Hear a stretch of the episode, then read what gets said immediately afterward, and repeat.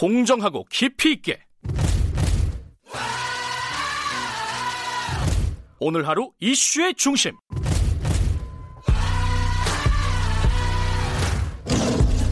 김경래의 최강 시사.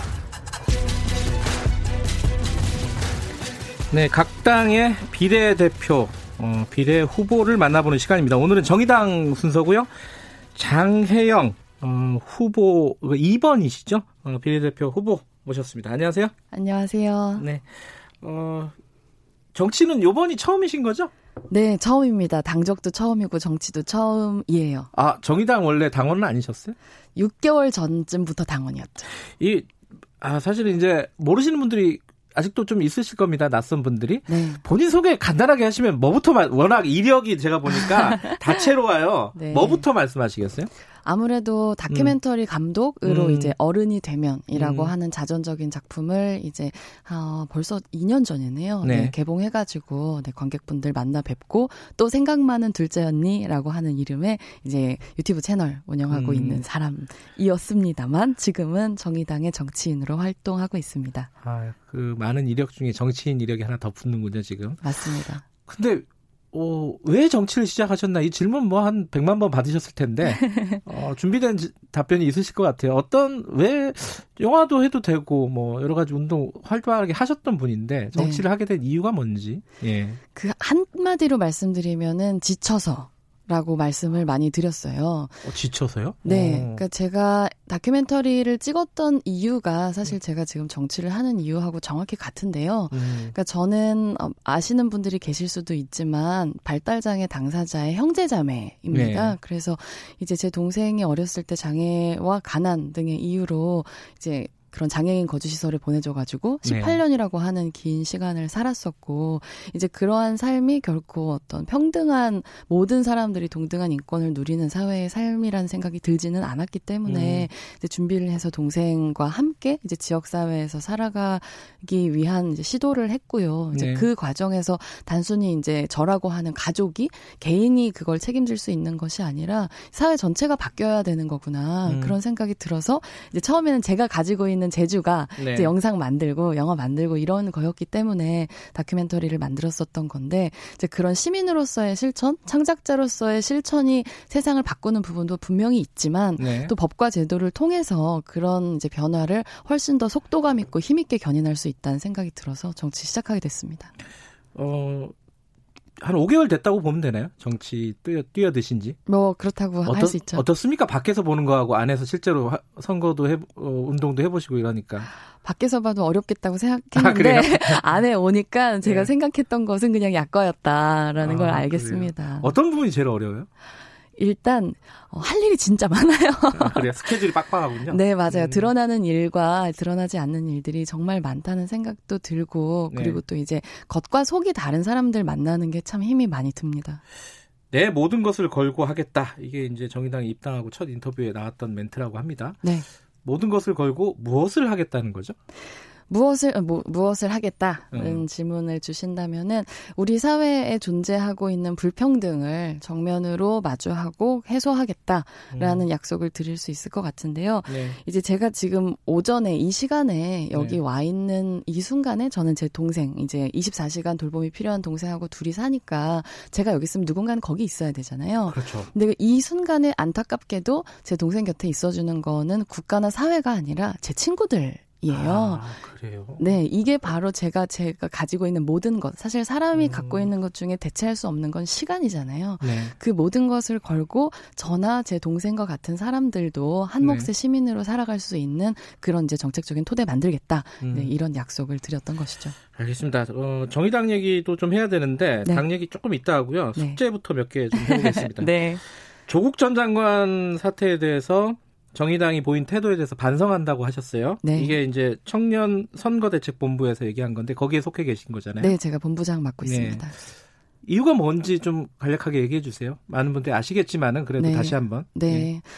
저희 이제 청년 선대본에 모여 있는 이제 주체들은 대부분 다 정의당의 청년 정치인들인데요. 네. 이제 저희들이 정의당의 정치인으로서 이제 기여할 수 있는 부분들에 대해서 고민하면서 우리가 정말로 소중하게 여기는 가치가 뭔가에 대한 고민을 굉장히 많이 했어요. 네. 그래서 가장 정의당다운 것은 무엇인가에 네. 대해서 이제 모두가 공통적으로 가장 모든 사안에 있어서 불평등에 고통받는 사람들의 관점에서 많은 것들을 보고 판단하고 발언하는 것이다, 행동하는 것이다라는 결론을 내렸는데 이제 그 관점에서 보자면 지난 조국 전 장관 임명 당시에 이제 정의당의 모습은 그런 관점에서 보자면 분명히 부족한 부분이 있었다.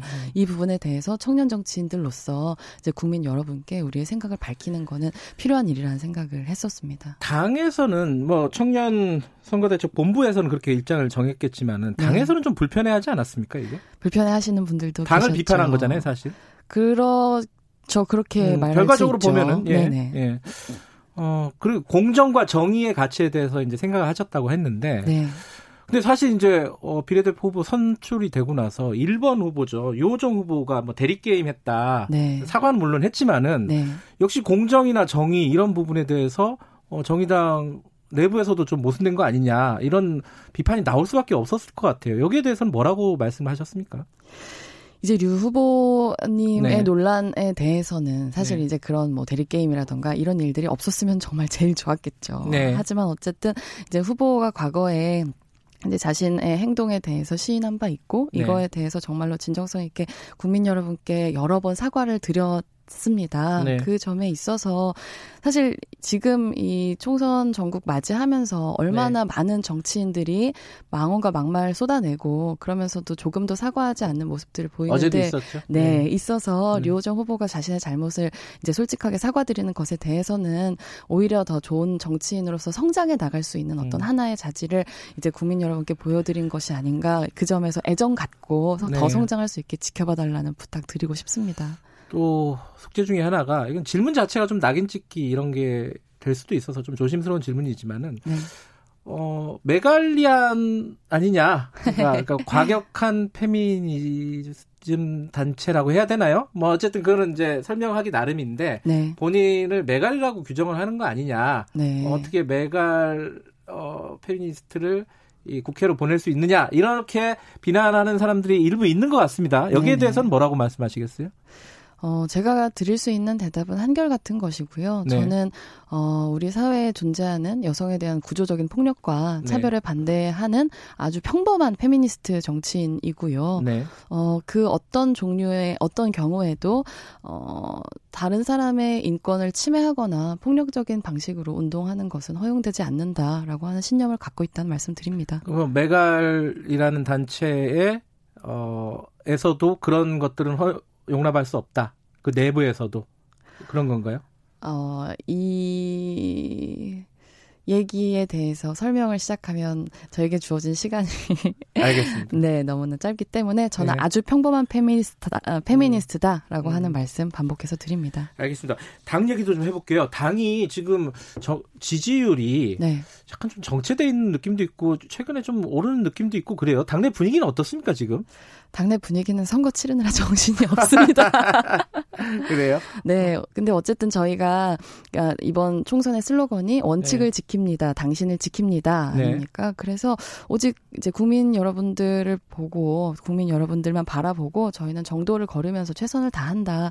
이런 모습 조금씩 알아주고 계신 것은 아닌가 그런 생각은 듭니다. 지금 총선 후보 등록자들을 보면요. 네. 한 6.몇 퍼센트? 6.4%? 요 정도가 20, 30대라고 해요. 네. 후보만 보면은. 네. 청년 정치 막 표방은 다들 하는데 실제로 안 하고 있다는 얘기잖아요. 그렇죠. 자, 정의당은 청년 정책이나 이런 부분에서 내세울 수 있는 거 우리는 진짜 하고 있다. 이렇게 얘기하시는 부분은 어떤 부분이에요? 저희는 이번에 유일하게 원내정당들 가운데에서 청년 할당제를 통해서 비례대표 후보를 선출을 네. 했고요. 그 네. 과정을 통해서 이제 다른 쟁쟁한 그런 먼저 오랫동안 당에서 활동해 오셨었던 후보님들보다도 저나 네. 뭐 류 후보님이나 혹은 다른 후보님들이 1번, 2번, 11번, 12번이라고 하는 정의당의 가장 귀한 어떤 이제 자원들을 청년에게 할당하는 이제 그런 방식으로 여러분을 만나뵐 수 있게 되었습니다. 그건 네. 사실 가장 정확하게 청년 정치에 기회를 준 거다라고 말씀드릴 수 있을 것 같아요. 국회 입성하실 게 거의 뭐 확실해 보이긴 하는데 입성하시면 꼭 하고 싶은 일 한 가지 간단하게 지금 한 20초밖에 안 남았네요. 한 가지만 말씀해 주세요. 네, 발달장애 당사자들의 인권을 보장하고 그리고 무엇보다도 디지털 성범죄 반드시 해결하고 방지할 수 있는 법안들 꼭 발의하고 통과시키겠다 약속드립니다. 알겠습니다. 오늘 아침 일찍 나와주셔서 바쁜 와중에 고맙습니다. 감사합니다. 네, 정의당 비례후보 장혜영 후보였습니다. 자, 김경래 최강시사 2부는 여기까지고요. 잠시 후 3부에서 다시 뵙겠습니다. 일부 지역국에서는 해당 지역 방송 보내드립니다.